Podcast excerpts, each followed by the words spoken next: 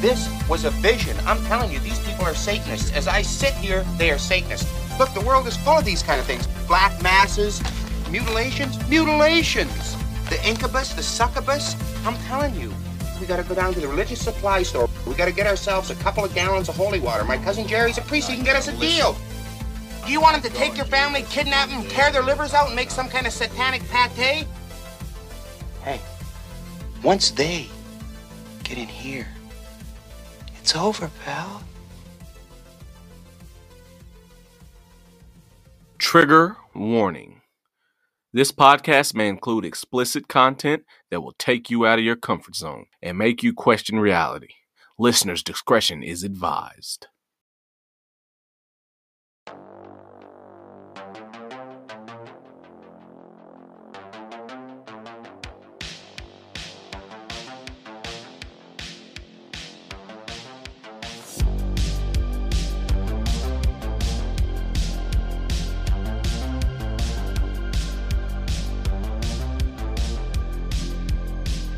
Hey, hey! Wow, I have really been looking forward to sharing this episode with everyone. Today, we will be discussing plagues, epidemics, and pestilence. I will be bringing the cosmic fire to reveal the hidden history behind some of the most deadly outbreaks of disease known to man. So, grab your barf bags, everyone, and I'll meet you on the other side. But before we jump into the episode, again, just a reminder I will be giving away an official Cosmic Peach hoodie this month. And to enter, you have to do all the things the YouTube, the Instagram, five star review on Apple or Spotify. And I just wanted to clarify if you've already left a five star review in the past, you're still in the running as long as you're following the Instagram and subscribe to the YouTube channel. Old five star reviews are just as great as new five star reviews. And on that note, I actually have some new five star reviews. This one comes from Christopher Jenner entitled Obsessed, five stars. And it says, This show is not only entertaining, but can keep you on the edge of your seat for many episodes. The research is great and provides more than adequate evidence to back up all the included content. Julia is funny, charismatic, and draws you in, regardless of what you're doing with real life examples and facts with source references. My favorite aspect of the show is that the topics presented are the ones that are constantly floating around in my own head. It is also refreshing to hear a female voice on a podcast that has more energy and excitement than most male counterparts. Holla! And the topics include everything from true crime, the paranormal, the old world hidden history to Hollywood and the music industry's connection to the occult, and so much more. I could continue on with pages of examples, but the only way to truly enjoy the podcast and Julia's remarkable talent is to listen. Thank you, Julia, for all that you do and sacrifices you make to deliver such a perfect product. Chris Jenner, no relation to the Kardashians, in parentheses. Whoa! Oh my gosh! I feel powered up after reading that review right there. Absolutely incredible. I'm humbled, I'm grateful, and it's just means more to me than I can even describe. So thank you so much, Christopher. Moving on to the next review, it is from Kathy Housel, entitled Always Awesome, five stars. Julia talks about all the things that are in my mind. Wow, another one. She picks the best topics, all the stuff I'm interested in. She takes so much time in all of her research, so I don't have to, lol and somehow uncovers all these angles hidden somewhere on the internet that I had never found. Always intriguing, but told in such a way that you feel like you are chatting about it over coffee with your friend. I always aim to do that. And in parentheses, and I don't know how many friends that I can talk to about these conspiracy facts without them thinking I'm crazy. Same here.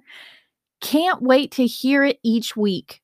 And she even posted my Mount Fuji pictures. Thank you, girl. Keep going. You got it going on. Thank you so much, Kathy. If you're ever in Oklahoma, look me up. We'll have a real coffee chat. I love connecting with like minded people, and the fact that the last two reviews said that I cover things that have been floating around in other people's minds, that just means I'm right over the target. This is what I need to hear. This is perfect. I'm exposing the truth and bringing things to light that everyone needs to know about or is interested in. Next review is from Nikki entitled Obsessed, five stars. And it says, I'm absolutely obsessed with this podcast. It's hands down the best conspiracy podcast I have found. There's so much information that can be backed up. And Julia is nothing but love and light. Thank you so much for all you do. That means the world to me. Thank you, everyone who has left the comment on the YouTube, Instagram, and five star reviews on Apple and Spotify, even though Spotify, bag of bitches, won't let you write a comment. I appreciate it more than words. And I promise to continue bringing the fire. And I hope this episode is no different. So, again, grab your barf bags, everyone, and I'll meet you on the other side. Let's go.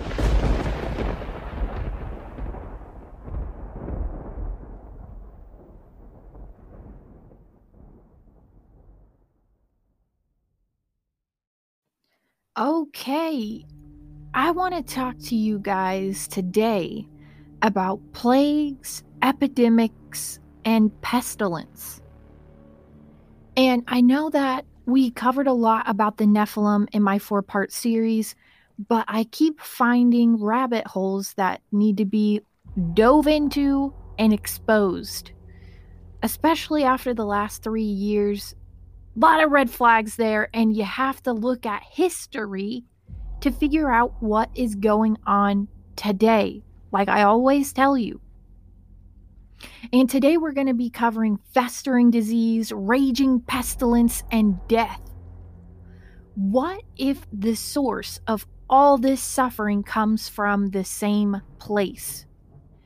In order to understand today, of course, we must look at the past. So, what we're going to do is take a look at some of the most deadly epidemics from our past. And first, I want to travel to Portugal, May 13th, 1917. So, in what seemed like a normal day, the sky suddenly turned dark, and three children under the age of 10, named Francisco, Jacinta, and Lucia, were tending sheep when they claimed to see what they described as the Virgin Mary. These children described a beautiful woman dressed in white and standing above a bush. The woman told the children that world peace would occur if they spread the godly message of prayer. And yeah, that sounds beautiful, but if you dig a little bit deeper, it's always deception and something way more sinister. This apparition visited the young children on the 13th for the next six months she revealed to the children three secrets. The children were told to make sacrifices and suffer to save sinners. Here we fucking go. And God was going to punish the people. And these kids wore tight cords around their wrists and did not drink water on hot days. This Virgin Mary sounds like a sick fuck, okay? But now news of the apparition spread throughout the village, some believing the children and some not so much. And the Virgin Mary, quote unquote, promised the children that one day a prophecy would occur that would show the village people that the children were being truthful. And there were a total of six visitations but on the fourth visitation, on August 19th, 1917, the apparition doesn't happen as planned. And the three children were kidnapped and imprisoned by the police. The police believed that they were making up these apparitions and wanted the children to state that it was a hoax. But the children stood their ground and were later released. Six days after the 13th of the month, the apparition appeared again and told the children to pray for sinners. I want to kind of go back to an episode I did a long time ago on the FLDS and the Mormon religion, where this apparition, Moroni, kept showing up to what's his name? Sam or what is it? Uh, Joseph Smith. Yeah the apparition Moroni kept showing up to Joseph Smith with all these messages and enlightenment, but when he was imprisoned and they were basically telling him, listen, you need to fess up what's going on with you, the uh, entity never appeared to validate his claims. And then he was later uh, executed. So like I said in that episode, that would have been a good time to show up, but guess he had other things on his uh, to do list that day. Just like the apparition with these kids, it's always a deception. They were counting on the apparition to show up on the 13th, never showed up, the kids were imprisoned, and then six days later, it decided to show up. But the fifth apparition on September 13th, 1917, on this day, people gathered to see if Mary would show, and white rose petals fell from the sky. As the witnesses touched them, they disappeared. And Lucia asked Mary to cure the sick, and she responded that God would not cure those who were not healed. Hmm, what a cryptic answer. These events culminated in the sixth and final apparition, which was called the Miracle of the Sun. The sixth and final miracle, which was called the Miracle of the Sun, of course, occurred on the 13th of October, 1917. This was essentially in response to the prophecy made by the three children. The children told the people in the village to come out and witness it, even the skeptics. And there are reports of over 70,000 people being in attendance. According to various witness accounts, the rainy sky cleared up and the ground that was wet from rain became dry. The sun appeared to be dancing around and zigzagging in the sky within broken clouds, giving it the name the miracle of the sun. Some say that the dancing sun even appeared to fly closer to the earth and then jumped back into its place quickly.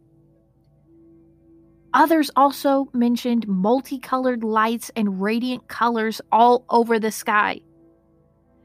They said the miracle of the sun lasted at least 10 minutes. The children then were finally believed by the people. And this is the story of the miracle of the sun. Why is this significant? Because it's always some type of game with these entities. It's always some type of display of power with these entities. It's always deceptions and wonders and miracles. And you have to sit back and wonder what was the real purpose behind these appearances? Remember, these kids were the one who said it was the Virgin Mary. The entity never referred to itself as the Virgin Mary. And it asked the children to tie tight cords around their wrists and not drink water on hot days. So think about what type of entity would want children under the age of 10 to do that to themselves. In the lights in the sky And the disk that appeared to be the sun zigzagging through the sky to me is fallen angel technology. As I have said so many times before, all alien craft in this ET movement, it's just a big masquerade masking the fucking truth behind the fallen angel technology. And it's less than a year after this occurrence that an estimated 50 million people would die. Victims of the worst plague in human history, the Spanish influenza. It was said to have started as a normal flu, but somehow changed and mutated and killed indiscriminately. But it begs the question how did this virus strike simultaneously all over the flat plane Earth? Well, the virus responsible for the 1918 Spanish influenza pandemic still circulates today. But experts, quote unquote, say it is not as deadly today because humans today are descended from people who survived the infection more than 100 years ago. And so they've inherited some form of genetic immunity. And so somehow the Spanish flu permanently modified our genetics. As I've always said it's going back to DNA and technology. The lights in the sky and the miracle of the sun occurring less than a year before 50 million people died in horrific ways, and the virus just happened to permanently modify genetics.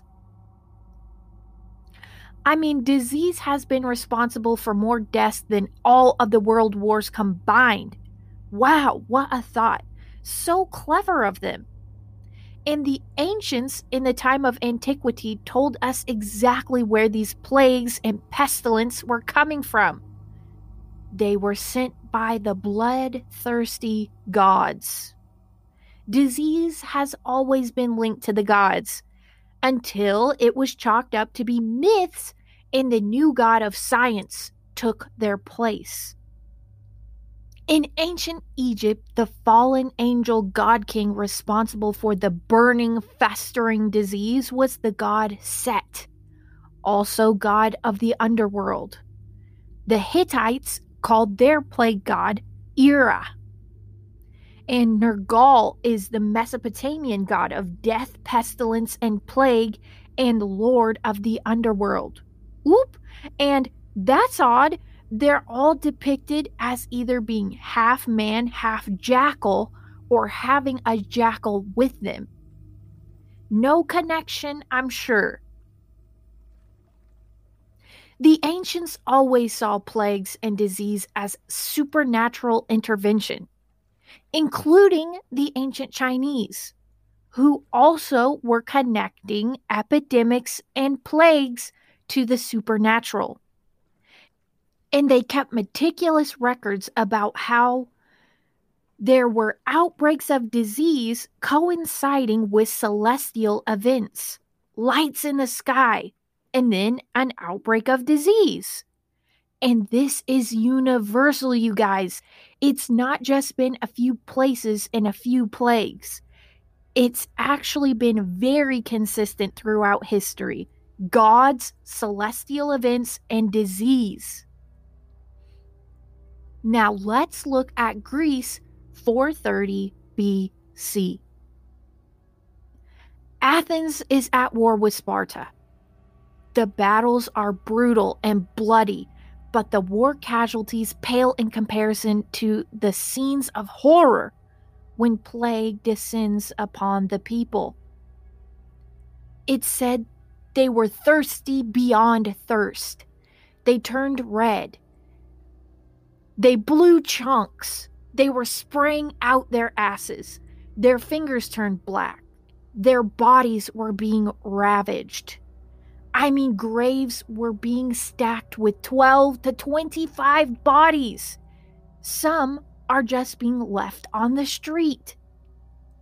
I'm talking thousands of dead, putrid, decomposing bodies lining the streets.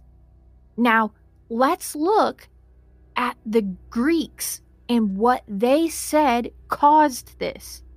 Well, straight up, they said it was a curse from the gods. Remember what I said in the Nephilim episodes? It always goes back to DNA and technology. DNA and technology. With these gods of old and fallen angels, this is their main goal corrupting every piece of God's creation. And in the middle of the sixth century, another virus nearly succeeded in wiping out most of humanity the Justinian plague. There are plenty of records from back then documenting the millions of deaths caused by the Justinian plague. People were straight up rotting with bits and pieces falling off. And just like the plague of Athens, the Justinian plague was accompanied by reports of lights in the sky, glowing gold shields, bronze ships, and headless creatures and on every occurrence of a sighting, people got sick. And just like I keep telling you, the craft that we see even to this day is just fallen angel technology. Nothing new under the sun. And there is documented accounts and evidence found by examining tree rings. Yeah, they slice the tree open, they take a look at the rings, they see what it can tell us. And by examining the tree rings, they find that the skies were darkened during this time. And they say it was raining fire in the sky. Oh boy. But that's not all it was raining. They also reported blood raining from the sky, just like the Bible talks about before the plagues of Egypt until our new god science was introduced, the ancients knew what in the fuck was going on. These gods of old were associated with festering disease, raging pestilence, death, epidemics, plagues, and pestilence. And what do we call Jesus? The Savior, the Redeemer, the bread of life, the Prince of Peace, the Son of the living God. Such a contrast. When we refer to Jesus, we speak life, not death. Just think about this there have been clues hidden in plain sight. Think of the image of Set with his jackal face. His snout almost comes down to a point, similar to a bird beak, but he's not a bird. And think of the plague masks the doctors wore who treated victims of the bubonic plague during epidemics mainly in the 16th and 17th centuries. It's commonly mistaken for a bird beak, but I believe we may be looking at an homage to the god of plague himself, the jackal Set. And speaking of the Black Plague, in 1347, ships full of Italian sailors died suddenly after being covered in oozing black boils filled with blood and pus. The Black Plague spread rapidly throughout Europe. And of course, the Black Plague was widely seen as an act of God for the sinfulness of the people. It was a slow, lingering, painful death. And it completely decimated the population. Within five years, this previously unknown disease had wiped out one third of Europe. The equivalent in today's numbers would be 300 million dead. And just like previous epidemics, the Black Plague was accompanied by lights in the sky and strange sightings. Bronze ships spreading a mist around the entire area. Just like those reported during the Justinian plague 800 years earlier. Nothing new under the sun. They too reported a blood rain right before the outbreak. A lot of the reports also included cloaked and robed figures spreading a mist all over the ground, and a black hooded figure who brought messages of death, later known as the Grim Reaper. People reported strange beings that kept spraying stuff onto the wheat. Wow, even in 1347, they were genetically modifying our food supply. And if it was after the misting that the Black Plague occurred, I'm sure we can make some connections there. Let's observe something else along these lines, though. In 1731, lights in the sky were sighted over England, Ireland, and Romania just before the worldwide flu epidemic of 1732. They said they saw a red light in the sky that radiated immense heat, and shortly after, the plague would break out. So, why would the fallen angels want to drop a virus on us? To kill us? No, no, no. If death was the only motivation, they have the technology to straight up nuke us in our seats. It's the same reason that I discussed in the Nephilim Book of Enoch episode to corrupt our DNA. It always goes back to DNA and technology, and I know I've said that several times, but I need everyone to understand that. And that is still going on to this very day. And releasing a virus is such an efficient way of doing so. Look at pox for shit's sake. In 1540, when Francisco Coronado and the Spanish first explored the area that is now New Mexico, they brought with them the deadliest weapon of all smallpox, chickenpox, and measles and this spread through the indigenous people far faster than the conquistadors could even travel. These plagues shaped the outcome of history. And the native population in the American Northeast suffered a similar fate when the European colonists arrived on their shores. The islands of the South Pacific also had their populations decimated by Captain James Cook and his crew. The origin of smallpox is unknown, but the finding of smallpox like rashes on Egyptian mummies suggests that smallpox has existed for at least 3,000 years. The earliest written description of a disease like smallpox appeared in China in the 4th century. Parting gift from the gods of old. And on that subject, I need to toss out something completely controversial. What if the Nephilim descendants, these red hair, hazel eyes, or blonde haired blue eyes, contain certain mutated DNA that the indigenous peoples would not be immune to. What if Adam and Eve were black and the Hebrews that descended from them were black, and these other races that came in blonde hair and blue eyes and red hair, pale skin always they had mutated DNA, and after severe commingling and interbreeding and incest, some of these disease popped up and of course the people who already had the Nephilim DNA would be immune to these, but the people who had a purer bloodline would die when being exposed. That's why smallpox and these fucking pox diseases and rashes killed off a lot of the indigenous peoples. Just a thought. I could be completely wrong, but it's definitely worth discussing.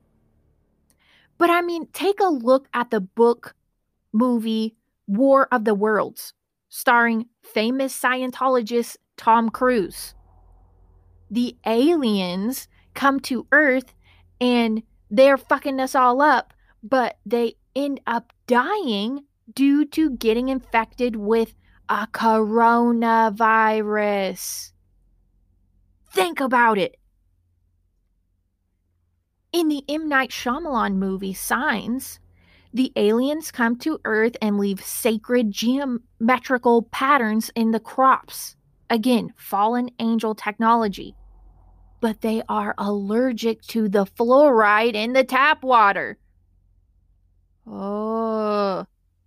Now get this shit. September 15th, 2007, in Carancas, Peru, very nearby where they found all those elongated red haired skulls, the residents see fire descending from the sky and it crashes to the ground and explodes, scattering debris for a mile in every direction. And just a few days later, everybody is fucked up. Hundreds of people become strangely and violently ill. All types of fucked up. They had headaches, nausea, respiratory problems, and big fucking sores all over them.